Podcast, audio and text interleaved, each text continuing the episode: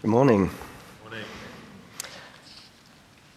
So, today is the last um, in the mini series we've been doing, looking in the book of John, looking at spiritual essentials and what Jesus said about nourishment, light, and shelter.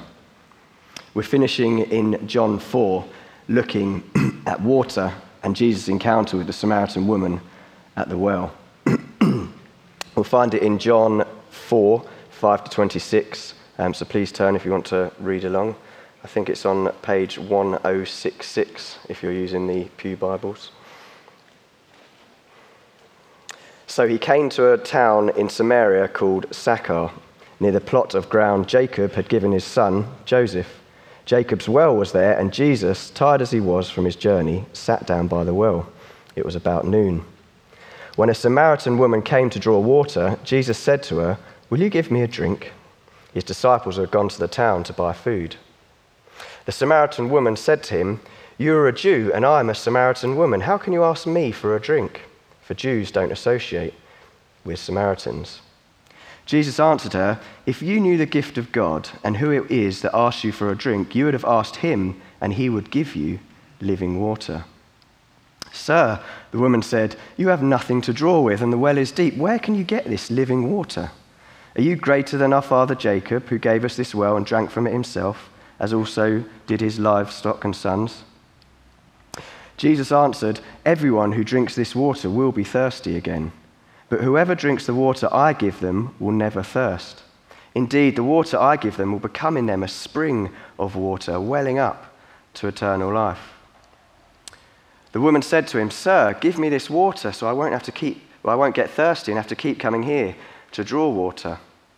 He told her, Go, call your husband and come back. I have no husband, she replied. Jesus said, You're right when you say you have no husband. The fact is, you've had five husbands, and the man that you now have is not your husband. What you have just said is quite true. Sir, the woman said, I can see that you're a prophet. Our ancestors worshipped on this mountain, but you Jews claim that the place we must worship is in Jerusalem. Woman, Jesus replied, Believe me, a time is coming when you will worship the Father neither on this mountain nor in Jerusalem. you Samaritans worship what you do not know, but we worship what we do know, for salvation comes from the Jews. Yet a time is coming and has now come when the true worshippers will worship the Father in spirit and in truth, for they are the kind of worshippers the Father seeks. God is spirit, and his worshippers must worship in spirit and in truth. The woman said, I know that Messiah, called Christ, is coming. When he comes, he will explain everything to us. Then Jesus declared, I, the one speaking to you, I am he. This is such an amazing account. The woman gets treated to the most incredible encounter with Jesus. They meet at Jacob's well. Jesus, there as a visitor, had been traveling and was tired from his journey and needed a drink. And the woman, a local, seems to be there carrying out her regular daily responsibilities of drawing water. Much to her surprise, Jesus starts a conversation, asking her for a drink. Their conversation continues and is built around their common need for water and its qualities to bring refreshment. It's obvious to say, but we all need water. All known life relies on it. I have a picture here of the Atacama Desert, um, which is commonly accepted as the driest place in the world. Some areas are estimated to have not have seen rain in around 500 years. It's fair to say life isn't abounding. Compare that with areas like the rainforest, which are among the wettest places on earth, and life thrives. Every living organism on earth contains a substantial proportion of water. A person can only live without water for around 100 hours, whereas we can survive without other nutrients for weeks, even months. 99% of all molecules in the human body are molecules of water. About two thirds of our body weight is water. 75% of the human brain is water, which explains a lot for some of us. In terms of our body's needs, water in many ways is similar to other essentials like food. The difference being we don't just consume water, we benefit from being immersed in it too. In fact, we thrive in and around water. It affects all five of our senses. When booking holidays, we gravitate towards destinations by water. In our spare time, we might go swimming, or if it's ever warm enough, a trip to the water park. After a busy day, we look forward to a warm bath before bed. You can even download apps just to hear the sound of running water. Incidentally, you should try watching running water on the internet. It's a live stream. it's terrible. Oh. Water triggers the parasympathetic nervous system, which is responsible for the body's rest and digest response. In this state, our heart rate and blood pressure are lowered.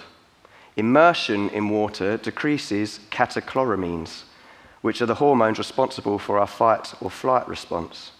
So, not only is water a basic need to stay alive, we enjoy it, it relaxes and refreshes us. I wanted to give us this context when we look at what Jesus says in this passage. It's incredible. He says to the woman, Ask me, and I will give you living water. Whoever drinks the water I give them will never thirst. It will become in them a spring of water welling up to eternal life. Jesus is using a play on words. He uses water as a metaphor to describe the gift of God. He's saying, What I will give you is important. It's a basic requirement for life. But not only that, it's something to be enjoyed and will bring you refreshment. Jesus and the woman meet because they needed refreshing. They were both at the well to get a drink. But Jesus knew that being thirsty was only part of her need. She also needed refreshing on the inside. As we read the passage, we find out that life probably wasn't amazing for her. She'd been remarried five times and was currently with a sixth partner. We don't know the reason for this, but it points to something being broken. She'd likely been through all the emotions that broken relationships can bring. This forming pattern in her personal life must have left her feeling weary. Maybe feelings of rejection, anger, sadness, resentment, a low self worth, anxiety, fear, perhaps. This might not be your story. You might be part of a healthy marriage and never experience the pain of divorce or broken relationships. But whether it be friends, family, work, finances, or health, be it our own experience or those close to us, we all know the struggles that life can bring. Like the woman at the well, we all need refreshing. How do you find refreshment? All the answers are on Google. So I Googled the best things to do to be refreshed. And the top result was a website listing 11 ways to refresh your soul and mind in 15 minutes, which says a lot in itself. But no surprise, keeping yourself hydrated by drinking water was number one. Then the other things were stretch out, take a nap, go outside, meditate, listen to music, have your favorite snack. It's a good one. Treat yourself, drink coffee, be creative. And the last one was diffuse essential oil. I had no idea what that was, so I had to Google that as well. and it's the smelly stuff that hotels and posh people put in their bathrooms. we all need a bit of R&R. The wellness market in the UK alone is worth 13 billion pounds a year. We know that looking after ourselves, making time to be relaxed and refreshed is a good thing. We should be making an effort to look after our well being. So, a lot of things I just listed can be good things to do. You probably do at least something from that list to help you relax and de stress. The problem is, none of these things last. Anything that promises you refreshment externally will ultimately leave you thirsty again. External things can't quench the dryness in our spirits. Water gives life to and refreshes our bodies. Jesus gives life to and refreshes our spirit. Only Jesus can change us on the inside. Only Jesus can take away the weariness and brokenness in our spirit. He takes away what is dry, barren, and dead and replaces it with life, with living water.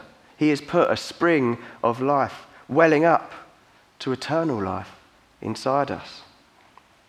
I have a short video I'd like us to watch, which I think will help us visualize how Jesus wants our lives to be. When it starts, you can probably guess what's going to happen.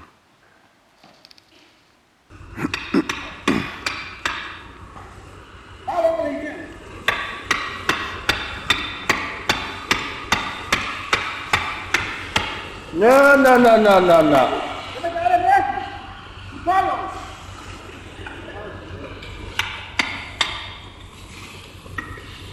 Foreman, supervisor over there with no hair. I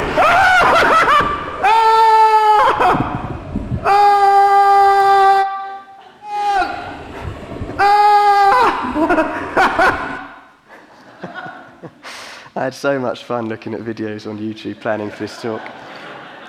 There's something about flowing water. It captivates us. It's powerful.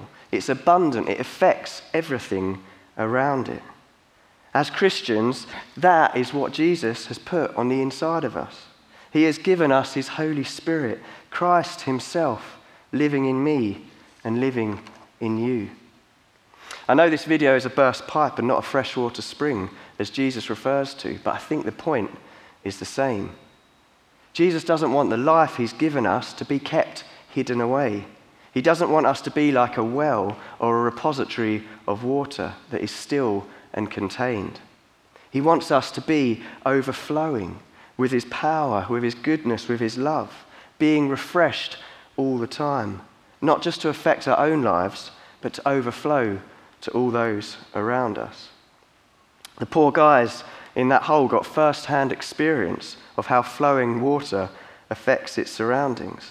To say they'd been refreshed is an understatement. They must have been utterly soaked.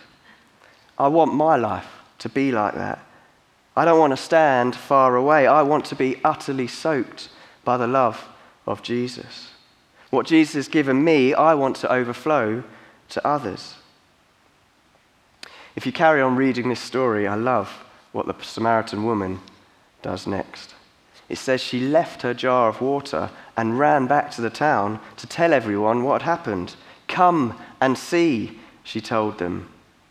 Her encounter with Jesus had affected her so much it completely eclipsed her need for water. She could come back and get water anytime, but she couldn't let this opportunity slip by. She had just met Jesus, the Messiah. She was so excited she couldn't help but tell the whole town, Come and see. The woman at the well had one encounter with Jesus, and look how it changed her. She overflowed with excitement, with joy and wonder. Jesus, by his Spirit, lives in us. He's with us all the time. How much more then should we be excited about Jesus? How much more should we overflow with the Holy Spirit in love, joy, peace, patience, kindness, goodness, faithfulness, gentleness, and self control? The Holy Spirit is doing that in my life. I'm excited about Jesus. I want to tell people about him and how he's changing my life. He's taking average me with my selfishness, pride, worry, and failure.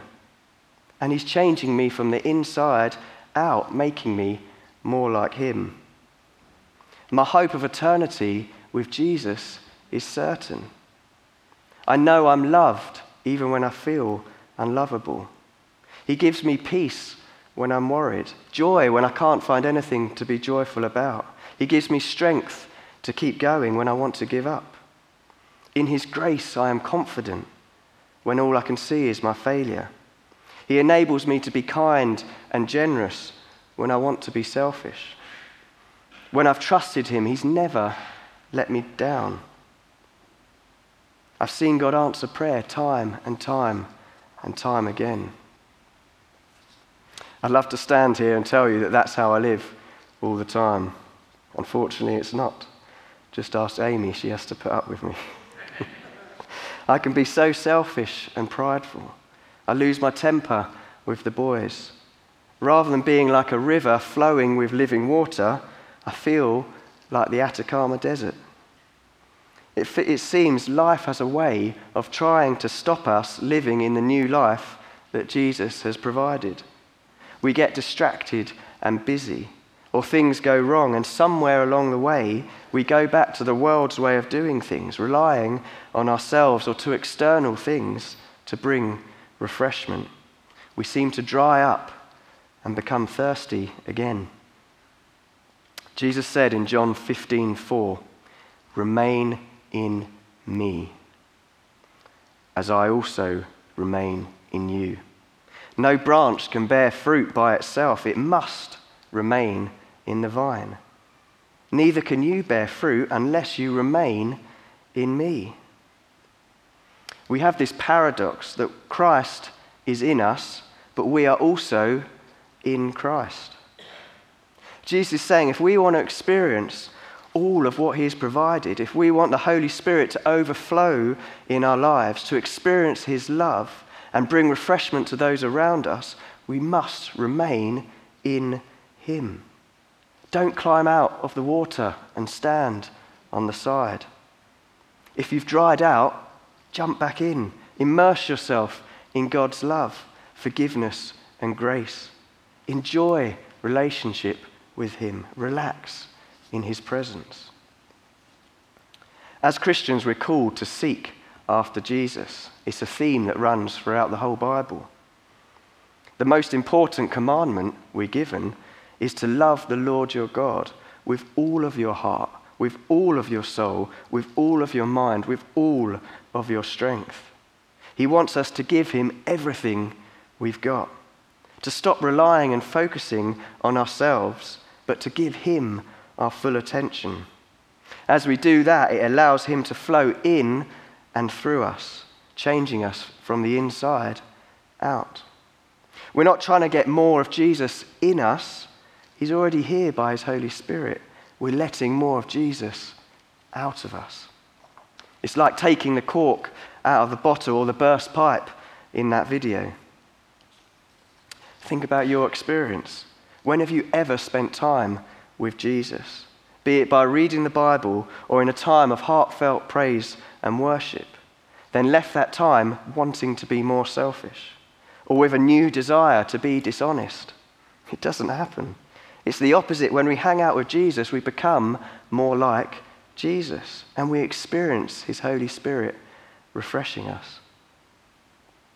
If we want to see God move in our lives, if we want to see His Holy Spirit overflow in us and out of us, we need to prioritize our relationship with Jesus. We need to love God and actively seek Him. Make time to read your Bible, find out about the kingdom of heaven and how much God loves you. Meditate on Jesus' life and words, how his death and resurrection affect your life today. Talk with him. Jesus came that we might have relationship with him. Spend time praying and expect to hear Jesus talking to you. Bring your worries and failures to Jesus. Ask him to change you. Pray the same for others.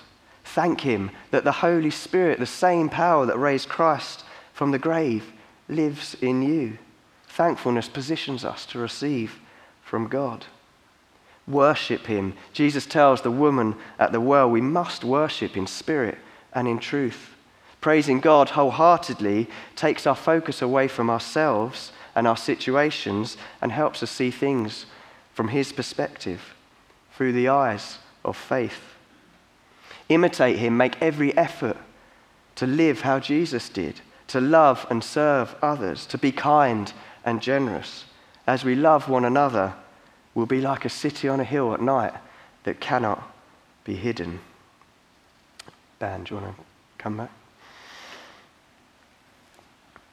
Jesus said in John 10:10, 10, 10, "I have come that they might have life and have it to the full." Jesus wants us to live in his love, to experience his life and refreshment, and then to overflow with him and bring that same refreshment to those around us. If you're a Christian here today and you're feeling dry or thirsty, come back to Jesus. Remain in him. He has given you his Holy Spirit, and springs of water will flow in you again. To overflow, by definition, requires an abundance. You can't overflow with something that you don't have. If you know that you've never asked Jesus for living water, his offer still stands. Jesus says in Matthew 7 Ask, and it will be given you. If you want to know the life and refreshment that I've talked about this morning for yourself, ask Jesus. He'll take away what is dried out and dead and give you eternal life. Jesus doesn't promise that when we come to him, we won't face challenges, but by his Holy Spirit, we can know his fullness of life, his goodness, despite those challenges.